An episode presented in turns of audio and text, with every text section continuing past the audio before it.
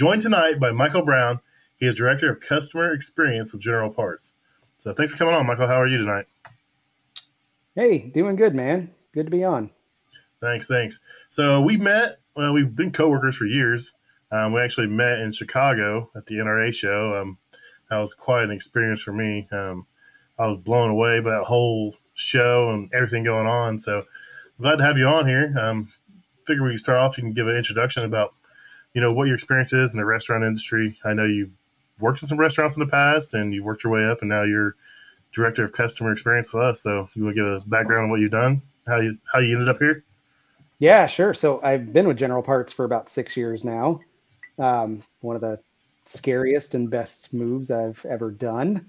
Uh, my my past life, you know, I grew up working in restaurants as far as starting my first job at A and W when I was 15 you know, just a couple months shy of 15, so a little under the table money, which is nice. But um, uh, from there, just working my way up in restaurants, you know, shift manager, assistant manager, got my first general manager job at 18, which was rather scary, but um, nice. it was, you know, the, the, person that put me in that position probably shouldn't have done that being at 18, but you know, everybody has their experiences they go through, which was, it was very good, very eye opening. Um, but worked my way through general manager, different restaurants. Um, was working at a restaurant concept in Colorado as a general manager, and they put on a facilities class. You know, facility manager coming in trying to show the GMs how to save some money, take care take care of some stuff themselves. And I, for some reason, just really took to it and got really excited about showing people how to do things, how to clean coils themselves, take care of things they can do themselves versus calling in a service company because I you know, as a general manager, I was getting tired of having to wait for a service company to come out and take care of something that was super simple. You know, something I'm, I'm a hands-on guy. Um, so from that point, you know, I worked my way through from being a general manager to a facilities coordinator with that company. Uh, rolled out Service Channel to that company. You know, 400 and some odd restaurants at that time, and so I got a lot of experience on CMMS platforms and Service Channel being a big one. Uh, worked as facilities coordinator for a couple of years and then got promoted to facilities manager, taking over 136 restaurants from Kansas City to California, up to Canada, down to Texas. So, pretty good chunk of the US. Um, being a facilities manager for a restaurant concept, I give kudos to any of those guys. It is a 24 7 job. It is thankless, it is tiring, and man, it can burn you out pretty quick. And uh, that's that's what pretty much happened. It it burned me pretty good, and General Parts uh, offered up a position. Jumped on board with that as a key account manager, uh, regional sales manager, and uh, that started six years ago when I moved to Vegas. So I live in Las Vegas now. It's been a interesting ride. You know, lots of career paths you think you're going to take in your life, and then uh, you end up finding yourself on the path that you're on, and you're like, how the heck did I get here? so it's it's been pretty interesting um, with General Parts. You know, starting with key account manager, uh, regional sales manager, I was kind of put in the position of dealing with a lot of our chain customers that use third party work order platforms, CMMS systems and uh, trying to learn every single one of those. You know, I knew Service Channel inside and out, but I had to learn all of the other ones, and mm-hmm. there's still more coming on board almost every week. Uh, just a new one that pops up that you go, oh, you're you're using that system now, huh? Okay, well, let me figure out how to learn that and uh, teach that to you know our 29 branches within General Parts and you know 200 plus technicians that we have, plus the office staff that have to use those systems every day. And, you know, from that point, I kind of took on the role of customer service manager, where I took on call creation within our company. Um, and then that expanded earlier this year to take on non-warranty billing as well. So I, I kind of say I, I, handle the uh, the two ends of the Oreo cookie, the nice cookie part, and then other folks have to take care of the creamy goodness in the middle. so you're involved in all kinds of stuff. Um, that's a that's a that's an interesting story. I mean, like you said, starting off at 15 years old and general manager by 18. That's that's kind of insane. I'd be a I'd be scared to death too. So uh, you probably did better than I would have. I would have freaked out. Uh, I was 18 years old. I wanted to make money, and I wasn't chasing girls, luckily. But uh, yeah, that'd been a little little scary for me. So, but uh, it's cool. It, so. it definitely was for sure. I mean, it's. I look back at it now, and I question every single decision I made because they were probably not great. yeah, yeah. You said something that you said something in there. You mentioned something like, "How did you get here?" And that's that's my whole thing right now. Is you know everything I have going on is like, "How did I get here? How did I get here?" And your story is like mine. You just you work, you do what you gotta do. You take care of the customer, whether it be you know a third party person or a restaurant or a manufacturer. You take care of the customer, and everything else just kind of falls into place. And a lot of guys lose that in this business. But you know, focus on the customers, and everything else will just fall right into place. Yeah, yeah. I mean, it's in, the restaurant industry, you know, in, in our thought process at the last company that I was managing restaurants at, there was, you know, inside the four walls, you had to make sure everything was good inside the four walls. And then that's when you could work on stuff outside, you know, marketing yourself outside. With my restaurants that I had at that company, I, I never had to really focus outside of those four walls because it took care of the business came. It came like crazy. you know, three years of consistent sales growth awards for being top in the company for sales, top in the company for profitability three years in a row. You know, if you take care of everything inside your building, everything's going to fall into place. Yep, yep. So you said you do a lot with third parties. Um, what's some of the biggest challenges you have, you know, dealing with third party stuff? Just trying to get people like me to do our end of it, or You know, it it actually encompasses both ends. It it encompasses the customer side, and it encompasses the, the vendor and the technician. Um, you, know, you get customers that will set you up in a system unbeknownst to yourself and start sending you work orders, and you're getting emails out of the blue going, "What? Never even heard it. Never even worked with this company. What is this?" Um, and then you have to try and figure it out, or you have to go back to that company and just put the hard stop and go, "Hey, I I can't do work for you until I understand the partnership." You know, that's that's the big thing. Um, and then the challenge comes once you're set up in those systems is having to train everybody how to use it. You know, customers expect, and I did too when I was at my last company and I used Service Channel. It was my Bible. If if it wasn't done in Service Channel, it's not done. You know, if you didn't check in and check out and close the call, in my operators world, you know, VP of Ops, directors, general managers, if that call's still open, it's open. You haven't taken care of it, and it's popping up on somebody's radar. Um, yeah. So that's that's the big thing on the customer end is they push to get things closed, but you guys as technicians, you know how many different things you guys have to do once you get to a site. You know, even if it's just a normal call, somebody that doesn't even use a CMMS system, you got to get a picture of your data tag, you got to verify model serial, you, got to set up all your stuff, get ready to to do whatever repair you need to do or diagnosing you need to do. Uh, then let's top top that with what system are you going to log into? What app do you need to open? What website do you need to go to? What phone number do you need to call?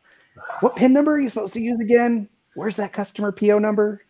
Yeah, yeah. Is it eight digits? Is it 12? Well, yeah, you got one out there that says eight digits on the call, but they give you a nine digit code and like, okay, I'll put nine in, hope it works. I mean, it, it it's yeah. it's weird. Everything's different. I mean, like even in certain platforms, like some some customers you could have to use their phone, and then some mm-hmm. customers you can just use your cell phone to call in. And then some you can you, in that same platform you can use an app and check in. It uses your GPS. But then if you're not mm-hmm. close enough, it rechecks it and won't let you clock in. I'm like, I'm sitting in a parking lot. Why can't I do this? And this is, I mean, this technology, it's always evolving and there's always going to be issues. This is how you work around those issues is what's going to se- separate you from everybody else. Yeah. And that's where I try and leverage my knowledge with all these CMMS systems and trying to get the best technology angle at it. You know, if there's any integration we can do, if there's any type of standardization, even on our internal systems, you know, you you see service order comments with consistent messages appended to them. You know, trying to get that consistent message across of this is how you check into this system. This is the phone number you're supposed to call. things like that. So try and leverage technology as much as possible. But that's where I kind of come into play of being the grease on the wheel, you know, being that I was on the customer end. You know, I used general parts for many years before I came on board, and the way I had service channel set up worked good for me. Um, but then when I came on board with General Parts and they told me, to, hey, go pull a report for that company you used to work for, and I'm like, all right, give me your login. And they gave me 19 logins to the one system that I was using at that company, which was Service Channel. And I'm like, wow, this is not going to work. Yeah. How did you do this for so many years like this? I've noticed that a lot of things we do that, you know, it seems like each branch has their own little twist on everything and their own little way they do things. And I think that kind of causes a lot of issues. Um, but I mean, you know, we're in what, 29 markets, and I mean, 29 branches now or 27 branches. I mean, we're out there. So it's going to be hard to stay consistent across the board for everything. So I get that. But I mean, you're here, you're making a difference in it. So you'll get it all squared away, right? Yeah, you know, it only took me four years to get our service channel account wrangled into one one profile. so, what are some of the biggest challenges with office staff dealing with customers? I mean, we all we've all heard the horror stories. It's Friday at four o'clock. You got a customer calling in just being irate. You know, their ovens down or their freezers down. They have to have it. So, but, I mean, what do you teach? I guess the staff when they're dealing with customers in situations like that. I mean, the biggest thing is is keep that communication open. You know, it's tell the customer how it is. You know, hey, I know it's Friday, it's four o'clock. I've only got one on-call technician, and he's got three calls booked up. You know, don't tell him, yeah, I'll get a guy out there tonight when you absolutely probably know it's not going to happen tonight. It might not even happen Saturday, depending on if you can get through those three calls tonight. that first call might be a walk-in freezer where you're there for six hours pumping it down, replacing a compressor. So it's it's really about the communication. That's the biggest thing I can push to the office folks is keep that communication open, over communicate as much as possible. You know, you might get people that complain how many emails they get throughout the day, but you know, it's I'd rather be over communicating to somebody than somebody wondering why didn't you tell me that you couldn't be there or why didn't you tell me that part was on back order, uh, that type of thing. And that's you know, through the, the whole supply chain shortage, that was a big one, you know, where we knew as soon as we put that purchase order in to order that part, we were getting told it's going to be middle of January before that part's available. That's the big stuff we got to communicate. Yeah, I'm waiting on a rooftop unit for a chain account right now, and it's they order their own equipment, so we just receive it and we install it. But we've been waiting on this thing for over a year, and there's still no estimated delivery date. And this is a huge chain account, and I can't believe that. I mean, it's it, the way it's going, but it, it's it's going on second winter. It's been through two summers, and this is starting a second winter. So I imagine it's going to be ugly here soon. But yep, yep, yep.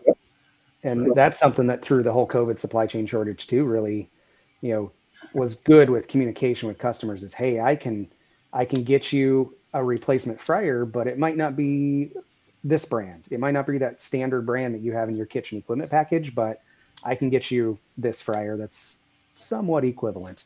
Uh, there were a lot of, you know, un, we'll say unknown manufacturers before then that were, you know, maybe smaller, not looked at as a, a high end product, but a lot of them were able to really prove themselves through these supply chain shortages. And it was about communication back to the customer of, I know this is your standard unit, but here's another option for you. Give them their options. They might not like them, but give them their options. Yeah, I've walked in some some you know some key restaurants and they have their key accounts where they, they have two vendors and like you walk in you see this cooler sitting here like uh you guys aren't supposed to have that and they're like well we can't get what we're supposed to have so we had to do something so it, it, i mean it's it's out there so yeah um, yeah I say that's probably a bigger thing with the communication back as well to the customer is, you know, closing that loop of once you take care of something, let them know. Mm-hmm. You know, if you've already gotten a problem taken care of for them, close that circle, and that's a, a big one to train into the office folks as well. Is communicate back once you've taken care of something. Yeah, communication is key in everything. I mean, we killed two birds with one stone on this one, but um, you know, when I, I do a lot of training, I do new hire training and stuff like that, and I always teach the guys. I mean, talk to the customer. Find a manager that's on the ticket. If they're not on the ticket, you need to find the highest manager there. Don't you walk into a, uh, some of these restaurants, you ask for a manager, and you know the shift leader, I'm the manager. Well, what's wrong with this oven? You know, oh, I don't know anything about that. Let me find somebody else. I'm like, you just said you were the manager. You're not the manager. and so I get that. Yep. And you know, I I'm big about talking to my customers when I'm done. I want to explain to them what I did, what what I did to resolve it, what I'm doing to say if I got to order parts, if it needs a PM, if it needs cleaned or what. I try to explain to them throughout the process, keep them involved, and it goes a long way to your customer. Um, if you keep them involved, they're more likely to trust you. They're more likely to believe what you have to say. They're going to want you back. I mean, honesty and communication is two of my biggest tools I have in my bag, and I mean, how do I have to carry those around? So, yeah, and that's that's also a reason why customers might ask for a technician by name when they want another repair done. I want. Pat because I know he's going to communicate with me. I um I had a guy with me one time. He was an older guy. He'd been in the business for years, and uh, I was pretty much just training him on paperwork and you know our way to do the tablets and that kind of stuff. And I was talking to the customer for like five minutes, and we walked outside. And, you know, get in the van. He was, "Does the customer know you're paying paying you you know to talk to him for five minutes?" I was like, "That customer would rather me stand there and talk to him for five minutes than to walk up and be like your fryer's fixed, turn around and walk off." I said, "Treat him like a human being goes a long ways." And yeah, it, it's paid off. So and it's the same communicating to him when you're off talking on the phone to tech support. Mm-hmm. Know, it's something that I would get a lot as a facilities manager where I got restaurants that were fighting invoices going, Hey, the guy stood there on his phone for an hour talking to somebody. I'm not paying for his time to chit chat with his girlfriend or whatever they thought, whatever that perception was that they were talking. And it's like, you know, Hey, he was talking to tech support. Techs aren't rolling in there knowing every single thing about your equipment. They've got to have support mm-hmm. as well. So, yeah, you might have saw him talking on the phone, but I'm pretty darn sure he was probably talking to tech support. but communicating that to the customer, hey, I'm going to step off to the side real quick. I got to call tech support. Yeah. So a lot of my tools now are Bluetooth. Like I don't use traditional manifold for refrigerant jobs, refrigeration jobs. I use a JobLink probes, and they're they're just probes that screw on, and they're transducer, and it uh, transmits via Bluetooth to like my phone or my tablet. So a lot of times, you know, I'll be working on a cooler, and I'm measuring temperature, I'm measuring pressures, I'm measuring everything, amp draw, and it's all on my phone. People see me staring at my phone, and they sometimes they'll give me a weird look, and I'm like, "No, look, look, I'm working." I show, and they're like, "Oh, that's cool," and then I go through and explain to them, you know, how the tool works, and it's all on my phone. It puts everything in front of me, and you know, I can actually generate reports from that app I said, so it's really a pretty cool nice. feature. And once you explain it to them, I mean, they're receptive and understanding. I mean, everyone knows how apps are these days, and there's an app for everything. And, you know, there's apps that help me make my job easier. And as long as the customer knows I'm not just playing Angry Birds or whatever, they don't care. Yeah. Leverage the technology that that you have in front of you. I mean, that's, you know, that's something that is key to our industry is get with the technology. You know, there's a lot of service companies, smaller service companies I see out and about that are still using paper forms, you know, triplicate carbonless copies. It's like there are so many better ways to be managing your business, managing your time and efficiencies. I hardly write anymore. When I do have to write, it looks absolutely terrible. So I I had a, a meeting where it was like an hour and a half and I had to take I recorded the meeting and I went back and took notes and I had to write an email. I wrote the notes by hand, just chicken scratch and I needed the notes one day. After I've taken with me to write them in an email, send them into my, you know, my my person I'm dealing with on this situation. And um, I said, I asked my wife, I said, "Hey, can you?" and she sent it to me, and I was like, "I can't read this." She goes, "Well, that's what you t- that's what you wrote down." I was like, "No," I was like, "Send me pictures of what I wrote and circle the words you didn't understand." So I had to go back through and like fix everything that she couldn't read and oh my gosh, shorthand, misspelling, and everything else, just because the way my brain thinks, I'm like three words ahead of where my fingers are, and it's just like it gets it gets bad. Yep. Same here. I'm left-handed too, so it's it's really horrible. I write with a pencil. I try and do everything in pencil, mm-hmm. and I mm-hmm. have one of those big sticky erasers, little click sticky erasers, because I too many times I write something I'm like I cannot even read that word. I'm going to erase that and try again. Speaking of left-handers, my son's a lefty, and when he was little, I couldn't even teach him how to tie his shoes. So I found someone who was left-handed to teach him how to tie his shoes because it was like I couldn't wrap my brain around it the way he was trying to do it.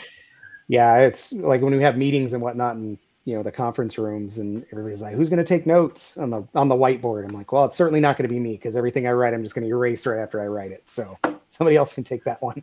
that's one way to get out of it. It is. so let's see.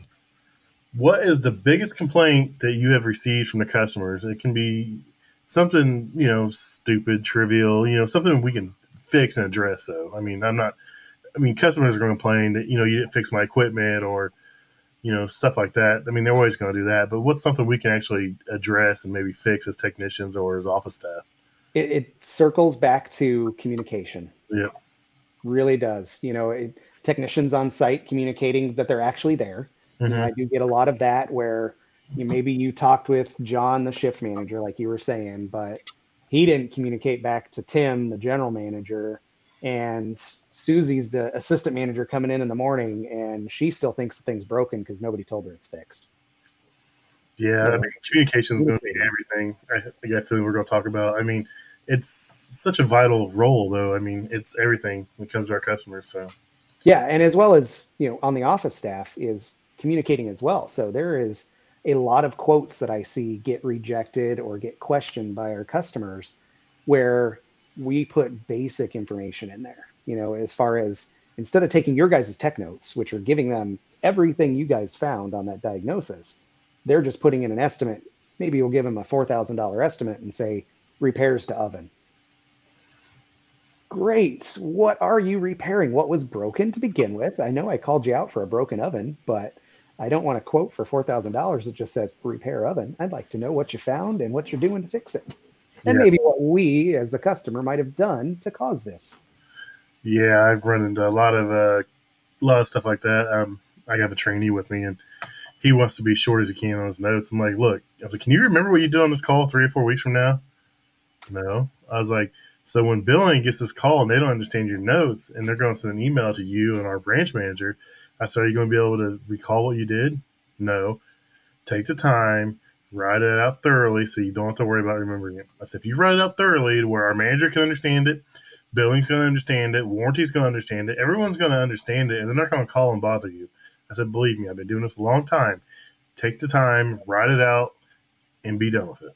Yeah, yeah, you've got the texts that are short in that communication. Then you have the texts that write the entire novels. They'll tell you how the walk was into the building. You know, they stepped on a piece of gum in the parking lot. And I'd rather have that over communication than I would just fix the oven, replace thermopile, you know, short things like that. You know, especially for some of our, we have some customers that, you know, in their lives, they were technicians. You know, we have facility managers mm-hmm. that have come from technician roles um, you know, directors of facilities that were technicians. And sometimes with refrigeration calls, they want to hear what what micron did you pull it down? What vacuum did you pull down to? They want to hear all your pressure readings and everything because they want to know, you know, was it actually done correctly? That type of thing. Yeah, that's what my thing is. It, um, I have, if I have to go follow my back or a callback or something, and I look at their notes and it says gas pressure is okay, I'm like, no, that's not how this works okay is not a gas pressure reading. Okay is just you saying it's okay and going about your day. Mm-hmm. I needed a gas pressure, and then I get there, to check gas pressure, and it's either super high or super low, or there's not enough volume that falls off. I'm like, this all could have been prevented the first time if you had actually done, you know, what you're saying. Gas pressure okay is not a suitable answer in any form of my life. Should be gas pressure measurement. yep, everything's a measurement. If you check it, you have a measurement. You should be able to write it down yeah, that was a, a topic of discussion. You know, I'm out here in Chicago this week, and we had a, a meeting with one of our large manufacturer partners, and you know, gas readings for the the flue readings came up, and discussing about how they need to know exactly what that CO2 reading was, that carbon monoxide reading, because they have to report that back if something ever happens at that facility. And you can't just put in there, you know, CO2 reading was okay. Yep, we have these big fancy uh, tools they give us. You know, keep them at the shop. Some keep them on our truck, and uh, yeah, they do a really good job reading that stuff until they don't. But generally, they get them fixed yeah. pretty fast. So, but yeah, that's that's an important thing to do, especially you know your former employer. Um, it's probably been. I'm not sure if you were on board yet here or not. They were putting in CO2 detectors underneath their hoods. I'm like, how, or right outside their hoods. But they were had they were famous for turning on their equipment and not turning the hood on. So it set it off and call the fire department all the time. Yeah. Like I was like, no, you guys have to turn your hoods on before you turn all these burners on and stuff. I'm like, of course, the fire department's going to call, you know, come and they're going to shut you down for CO2 because, yep. you know, you, you don't have your exhaust hood on. Turn your exhaust hood on and it all goes away. And I don't know how many calls I'd got when they rolled out those those detectors right outside the hood. I'm like, why are you guys putting these right outside the hood? Yeah, I, that was a big issue at my former restaurant concept where the older restaurants, newer restaurants, we ended up building in interlocks. So mm-hmm. you couldn't energize the line without having the hoods energized. Mm-hmm. You couldn't get any power there, which was great. Uh, but the older restaurants, you know, it'd be a cold winter day, say in Colorado, and they didn't want the makeup air pulling in at 50 degrees, 40 degrees. You know, our heaters on our makeup air, some of our restaurants were old enough where they didn't necessarily have heaters they didn't want to feel that cold air, so they just wouldn't even turn the hoods on. Yet they're putting turning on fryers, pasta cookers, you know, saute grills and whatnot, where it's just carbon monoxide all over the place. And once they started having to put carbon monoxide detectors in there, it was pretty eye opening. The restaurants that were doing it.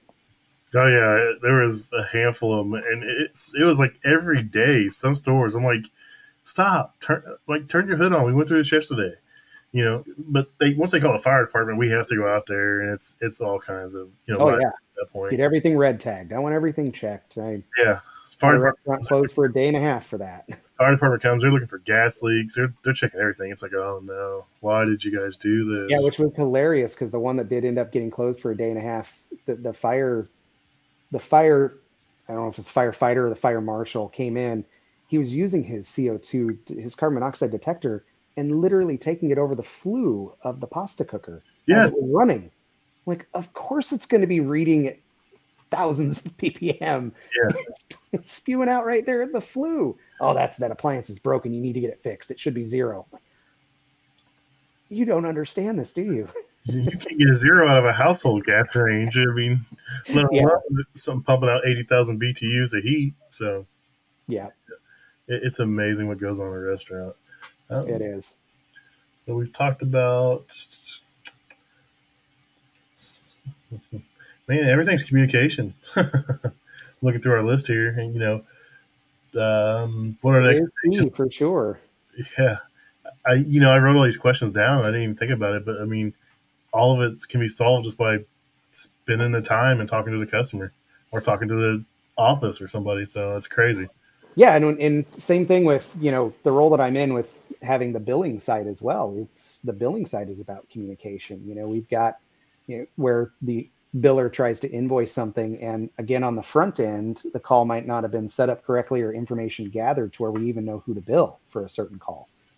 So that's where intercompany communication is key, is working together to ensure that you know the the branch folks, the office folks are gathering the proper information for a call. And if they don't know, they've got to ask because then it just turns into a receivables nightmare in the end if it does actually get invoiced and we're emailing the invoice to, to Sue when it should have gone to Pam.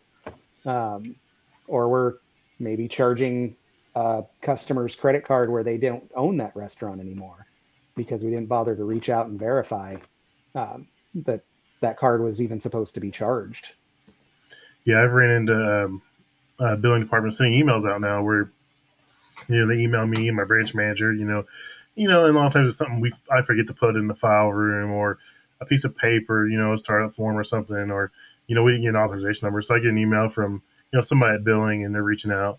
At first, I got mad about. it. I was like, "Why is this person bugging me? I got enough stuff to do." And I realized, well, I guess I probably screwed up, or I didn't follow an instruction, or you know, and I'll read the email now and I'm like, oh, that's something I did. Or if it's not something I did or something my boss missed, I just ignore it and then wait for him to say, hey, did you do this? I'm like, no, that wasn't me. That was you. You know, but it's uh, yeah. it's opening my eyes to a lot more stuff. I'm, you know, I, I was a technician for years, and I, you know, I've got a, a varying role now in some of the things I do, and I got to learn to take my time and think things through a little bit better than I used to do. I used to just brush through and just fix stuff, you know, and now I get emails from you know, text all across our company, and it's just like, okay, what do they want?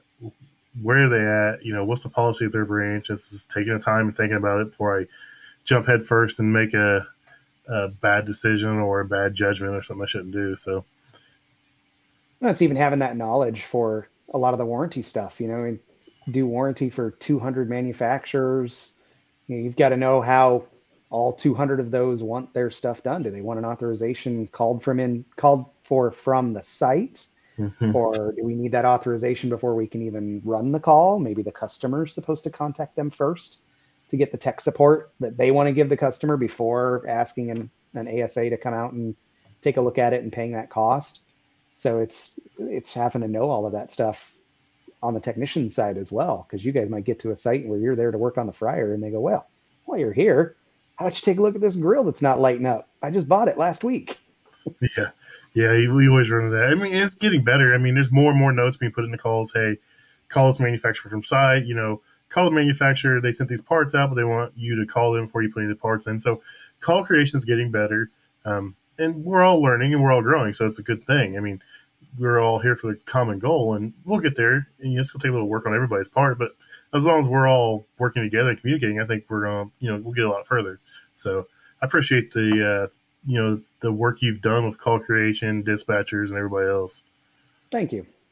Well, that's something too to look at with uh, like third party systems, yep. um, or for larger companies and even maybe some smaller companies is get to understand what those third party systems can do for you marketing wise and just extending your reach to other customers. A lot of those third party platforms, you know, say Service Channel, um, Ecotrak, even Corrigo, you know, if they're using the vendor search in there. But a lot of those, once you're in those systems, you're available for all these other companies that utilize those systems to select. Mm-hmm. So you're basically marketing yourself by getting set up in there um, to where if they're moving into a new market, you know, say a new restaurant concept is going to open in Memphis, they should be in that work order system, searching that system to go, hey, who does cooking equipment repairs in Memphis? Who does refrigeration, HVAC? things like that because they're going to be way more prone to hook up with a company that already knows that system and utilizes it than they are trying to find somebody in that market to do their work outside of that system.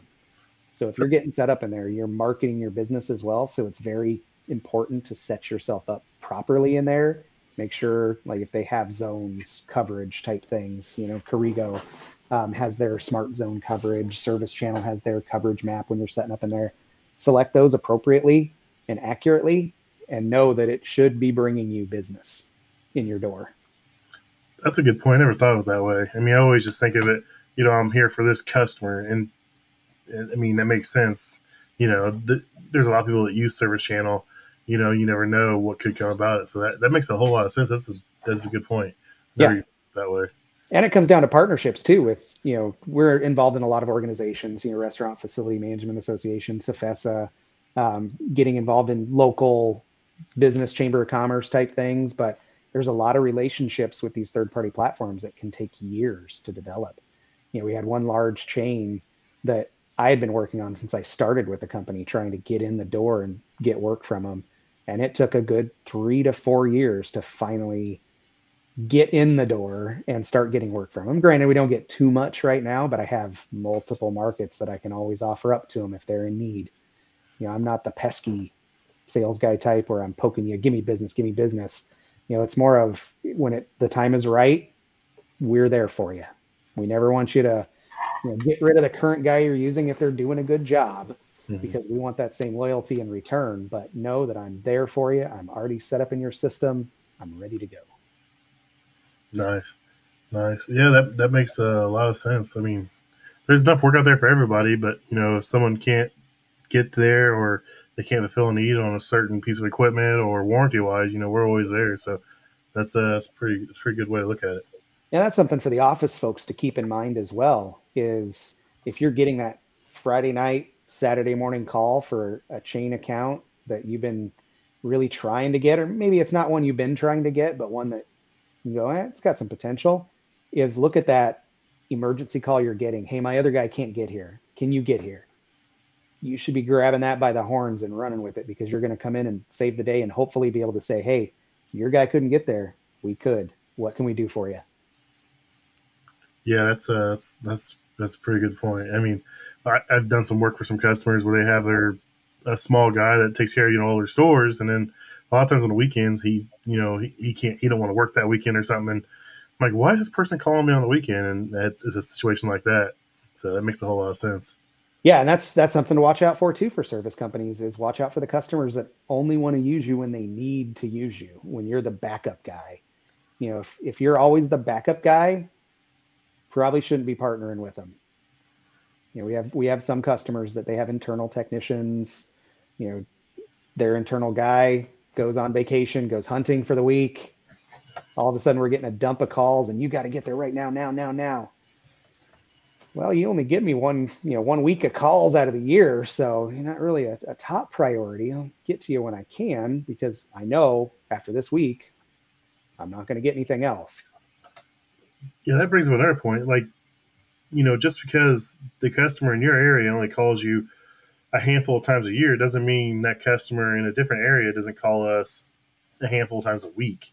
So we have yeah. to be mindful of that. You know, just because we don't do a whole ton of volume in Indianapolis doesn't mean Colorado's not doing a whole ton of volume. You know, it's you know a quarter of their market share. You know, or profitability. So, I mean, yeah. you have to you have to think about those big chain accounts. It has far more, far further reaching implications than just your branch. I mean, so.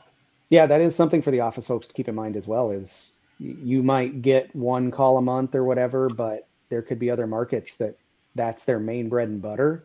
And that one call you're doing where you're just putting them off to the side and you're still representing general parts. Yep. You're still representing whatever brand you're working for.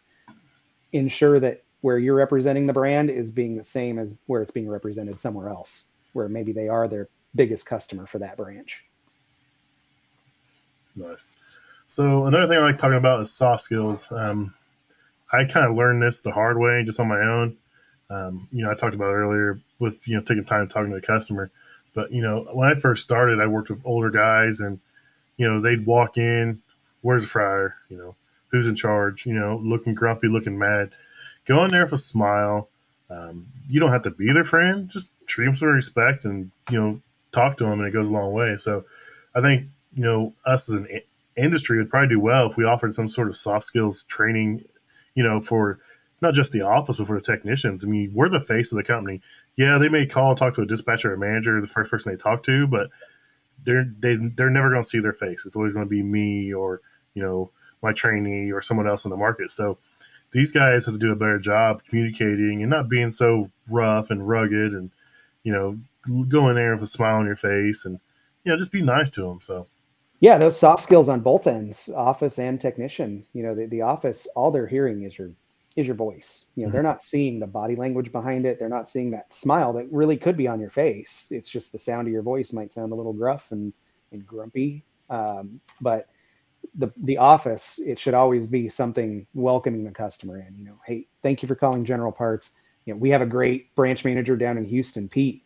He answers the phone every time he answers the phone it's a great day at General Parts. How can I help you? Every time. It's amazing. I love it. if we could replicate that, that'd be awesome.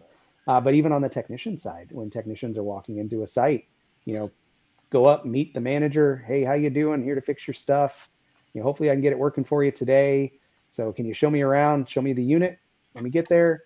You know, things like that. Um, and even you know, talking with the manager like you do, talking with them, letting them know what's going on and what you did to fix it you know, there's plenty of technicians within my restaurant days that, you know, I'm sure you get lots of free food with your customer service skills. but you know, buying a you know, customer buying a technician dinner, you know, after saving the day, you know, it can go a long way on keeping the technician happy. But you know, even just telling the customer, "Oh man, I'm I'm here to service you. That's what I'm here for." You know, pass up on that free meal to to get it next time or something like that. Make them yeah. super happy. I've gone, I mean, I've gotten a lot of stuff into this job. I mean, I always joke around, tell everybody when I started, I weighed like 225, and last year I was at 440, and I'm down considerable from that. Not back down to 225 like like I'd like to be, but I'm trying. But yeah, I've I've ate everywhere from five star restaurants to you know, I I had a, the baseball stadium in my market. They uh, had a big event coming up, and I I got their combi running, and they had to have their combi, and I got it running he gave me passes to sit in the suite. Someone's suite that he knew was going to be empty. He gave me passes to sitting there. He said, "Bring your family. I'll give you all the food, drinks, nice. booze you want." And I'm like, "I can't do it, man. I'm out of town." I wish, but I mean, can I pick a date? Can I pick a date? Come on. yeah, it was crazy. So that's cool. Um, a lot of things guys struggle with is you get the managers, and you worked in restaurants, so you probably know the type they think they can bully everybody just because they're a manager at a restaurant. They think they think they're special. I mean, that's probably the way to say it, but they think they're better than people and they like to bully people. So I always tell my trainees or coworkers, I mean, I walk in, if, if a customer is, if a customer is, you know, loud and obnoxious and they're, you know, they're saying stuff and they're being kind of disrespectful, I'll let it go for a little bit. And maybe they're just having a bad day. But once I realize that that's just how they are, I, I you gotta you gotta know how to take it. You can't feed back into them. You can't give it back to them because they're that's what they want. They want you to interact with them. They want you to to you know say something inappropriate, say something bad, so they can run back to the office and say, "Hey, this guy did this. Uh, you know, we can't be having this. What are you going to do about it?" I mean, don't feed into the customer if they're going to be negative. Um, I've been cussed out. I've been yelled at. I always tell everybody, I said, take it for a little bit. It gets to the point where you're getting mad or frustrated. Pack your tools up and leave. Don't yep. say a word. Just pack your tools up and leave. And by the time that manager sees you walking out that door, their tone's going to change 180 degrees. You're going to be their best friend, and you'll be back to fixing their equipment, and they'll never talk to you like that again. I mean, I have a I had a restaurant here. The manager, he was terrible. He, would cuss you out. He'd cuss the staff out, and that's that's where I learned it at. Was he just under my skin one day, and I was like, man, I'll just go home. I don't feel like working anymore today, so I just packed myself up and left. And ever since then, I'd walk in. I was his best friend, man. He'd want to feed me every time, smiling, ask me how my day was. I came in there uh, after hours with my wife to eat dinner because she wanted to go there and eat dinner. He bought our dinner that night and everything else. I'm like, this awesome. is crazy. Just because I, I didn't give in to what he wanted, and I stood up to him, and all of a sudden he was a different person. So, yeah, and it's it, there's you know I deal with facility managers that are that way as well, where they will beat you up and go, hey, if you don't get out there for this two hour emergency, I'm pulling all my business from you, blah, blah. And they could be the biggest customer on the planet. It's like, I can only do what I can do. And as a technician, when you're walking in and you're dealing with somebody like that, it's, I'm here to help you. Mm-hmm. Help me help you. If you're not going to do that, you can find somebody else to do it. Yeah. that simple. Um, you know, it's chef is the first one to chase you out of the kitchen on a Friday night and beg you to come back on a Sunday because they need something. Yep. So it's dealing with those folks. It can be brutal and tough, but we don't have to take it. Yep. Uh, I've I've had some bad ones, man. My day, the stories I tell, I won't, I won't record them, but I've had some. Don't you know who I am? I used to be so and so's personal chef, and I was like, "Oh, that's cool." Don't think you know. And you're working here now, right? And you work here. You don't work there. So, what's this? How's this matter today? So, yeah, yeah, it's it's tough. You know, I feel for you guys being the face of everything. Like you're you're out there dealing with everybody face to face in their worst moments, you know, or maybe their rationale, that beautiful thing in the picture behind you there that could be the heart of their kitchen. It's down. They've got 60% of their menu they can't serve. They're freaking out because they've got a line out the door. It's tough. And you're having to deal with them in those emotional moments. And some people, they let their emotions get to them some technicians let their emotions get to them too. You know, the horror stories I've heard of techs giving it right back. Yeah, yeah I mean, I've been guilty. You know, I, I, may get upset, but I make sure I don't give it back to the customer. I mean, especially most people we deal with aren't the ones that cause the issue. They're not the ones that, you know, they're not the ones that created the the problems. They're just the end users that's stuck using this piece of equipment doesn't work, and they're freaking out. You know, the managers are the ones that are beating up on you because it's not fixed yet. You know, you walk in the door, what's wrong with it? I'm like, I haven't even seen the piece of equipment yet. Where are we going? yeah. But I mean, a smile and just ask them, you know, how's it going? You know, what can I do for you? Or, you know, you know, what issues are you having? It goes a long way. Yep. I am here to help you. Help me help you. Yeah. Uh, that's going to be the name of this episode, I think. Help me help you. there you go. so, I think we covered about everything. I mean, it all comes down to communication. I mean, everything on this list is just communication, dealing with difficult, di- dealing with difficult customers, um, difficult co-workers, managers, everything. It's just learn to smile and put on that the nice face and do what you can to help them out. Yeah, and know that you know just because you think today is the worst day of your existence, your career, blah blah blah, tomorrow's going to be better tomorrow's a different day. Wake up with a better attitude and keep moving down the road. Yeah, even with all the success and stuff I've had lately, you know, I still have those days where I wake up and I can't fix anything. And I'm just like, I want to beat myself up. Why am I doing this? I just want to quit. And I'm like, it'll be better tomorrow. Just because you can't fix anything today doesn't mean tomorrow's not going to be a great day. So, yeah, and same with my position. You get overwhelmed with, you know, the amount of one getting to the summertime, the amount of service requests coming in during the summer is just ridiculous. You know, I, I not being in that mix prior to it was sales. So I was, you know, pushing the sales to the branch. You know, I didn't see how overwhelmed they were getting really. I just knew they were booking two weeks out or three weeks out or can't take any more work, that type of thing. But just going over this summer and seeing the sheer amount of volume coming in is crazy. There is enough business out there for a million technicians. Yeah, we're we could get you all in the field. yeah, we're three weeks out, and actually, I think if um, you haven't done business with us in six months, we're pretty much saying sorry. I mean, it's crazy. Yeah. There's there's certain parameters, and each branch can be unique on that, where they can go, hey, I can take a call and be out there tomorrow, or you got a branch that says, you know, unless you're one of my key customers, and that's where it comes down to on the customer's end. Do you want to be a key partner mm-hmm. or not? Yep. We found out during COVID who our key partners were, and a lot of customers found out who their key vendors were as well. Yeah, yeah, that's a that's a big thing. You know, if you have a PM agreement with us or a service agreement with us, you're gonna get preferential treatment just because. I mean, you you stepped up and you formed a partnership with us, so you know we honor that partnership and you know our warranty accounts and you know everything's different. Every customer is different, and everything has its own circumstance, though. So, yeah, it does. All right. Well, I won't keep you much longer. I appreciate you coming on here and talking about communication. My pleasure. I uh, I wrote all those questions down, and now I'm just like, man, I just needed one question. What's communication? yeah, yeah. It's that's what it's all about. Communicate, over communicate, over communicate. Yeah, I, I always say uh, under promise and over deliver. So, yeah,